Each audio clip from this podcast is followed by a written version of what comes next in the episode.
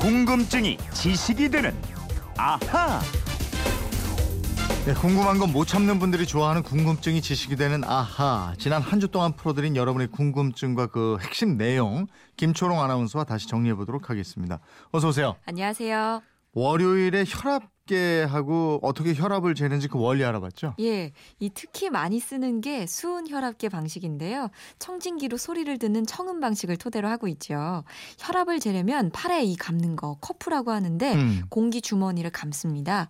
이 커프에 공기를 넣어서 팔을 압박하면 어느 순간 피가 흐르지 않게 돼요. 네. 그러다가 공기를 서서히 빼주다 보면 멈췄던 피가 흐르면서 그때 소용돌이 소리를 만들어냅니다. 음. 이 순간에 혈압계에 나타난 수치가 심장 이 수축했을 때의 혈압, 즉 높은 숫자의 수축기 혈압이 나타나게 됩니다. 네. 피가 흐르는 소리를 듣는 건데 네. 이 낮은 숫자의 이완기 혈압은 그렇게 피가 다시 흐르기 시작하다가 압박이 완전히 풀려서 더 이상 피가 흐르는 그런 소리가 들리지 않을 때 수치다. 그랬어요. 맞아요. 네. 그래서 이 청진기를 이용해서 혈압계가 하니까 주변이 조용하거나 훈련이 잘 된 사람이 측정해야 정확하게 나오고요. 네. 또이 혈압이 사람 상태에 따라서 많이 다르게 나오거든요. 음. 여러 번 재서 평균을 내는 게 정확하다 이 말씀도 네. 드렸어요. 그 말씀 드리고 나서 이제 잴 예. 때마다 다르게 나와서 궁금했는데 이제 잘 알게 됐다 이런 반응이 많이 올라와 있습니다. 그렇습니다. 화요일에는 사주팔자 얘기해 드렸어요. 예, 이 사주가 뭐냐? 한자로 넉사자에 기둥 주자를 쓰니까 네 가지 기둥이란 뜻인데요. 이 사람이 태어난 연월 연시를 각각 하나씩의 기둥이라고 보는 거고요. 이 사주 연월 일시를 각각 간지로 나타낼 수가 있는데 사주에 각각 두 글자씩의 간지가 들어가면 사 곱하기 사이 팔이잖아요. 네. 여덟 자, 팔자가 되기 때문에 팔자라고 하는 겁니다. 음, 이 방송을 듣고요. 제왕절개로 태어난 사람도 그럼 똑같이 사주팔자를 볼 수 있느냐 이런 예. 질문도 있었거든요. 어때요? 똑같다고 보는 건가요? 똑같이요. 음. 뭐 자연 출산이든 인공 출산이든 출생 시점, 태어난 건 어차피 똑같은 거니까요. 네. 제왕절개 수술을 했더라도 그 태어난 아기의 사주도 똑같은 사주라고 봅니다. 네.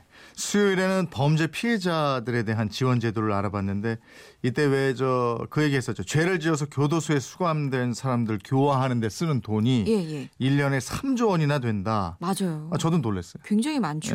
네. 그래서 이 범죄 피해자에 대한 지원이 더 늘어나야 한다. 이런 반응이 문자가 많이 또 보내주셨습니다. 음. 정부가 올해 범죄 피해자들에게 쓰기로 한 예산이 915억 원인데요. 음. 이 돈으로 범죄 피해자와 유가족에게 심리치료 같은 지원을 하고요. 또 가해자를 대신해서 국가가 지급하는 피해자 구조금을 1인당 최대 9천만 원까지 지원을 할 수가 있습니다. 네.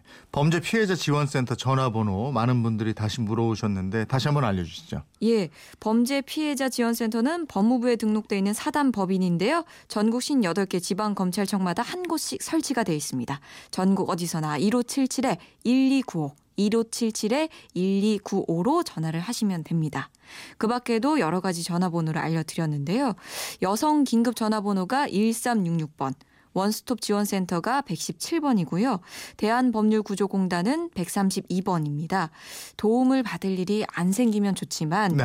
혹시라도 주변에서 범죄 피해를 입을 수도 있으니까 이런 지원 기관들이 있다는 걸 기억해 두시면 음. 좋을 것 같습니다. 110번인가요? 우리 저 예. 이번 주에 쭉 방송하면서 이 전화번호들 이렇게 줄이는 거 했었거든요. 예, 예. 이런 전화번호도 다 살아 있지만 그런 것들도 뭐 112라든지 119라든지 110이라든지 예. 이런 것도 알아두 시면은 이쪽에서 다 연결을 또 해주시니까 예. 네, 그것도 좀 알아두시면 그게 좋을 더것 쉽네요. 같고. 예. 110번.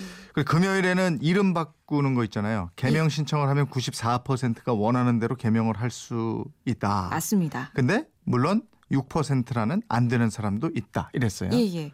그러니까 최근에 범죄 경력이 있거나 교도소에서 나온 지 얼마 안 된 사람들, 이런 사람들은 허락을 잘 안 해줍니다.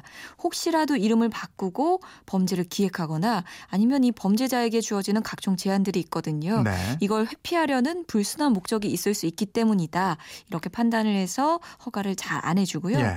또 신용 불량자들도 잘 안 됩니다. 법원에 신청서가 접수되면 별도로 신용 조회를 하고요. 금융기관 연체가 발견될 경우에는 원칙적으로 개명을 허용하지 않고 있습니다. 예, 알겠습니다. 지금까지 주말판 궁금증이 지식되는 아하 김초롱 아나운서와 함께했습니다. 고맙습니다. 고맙습니다.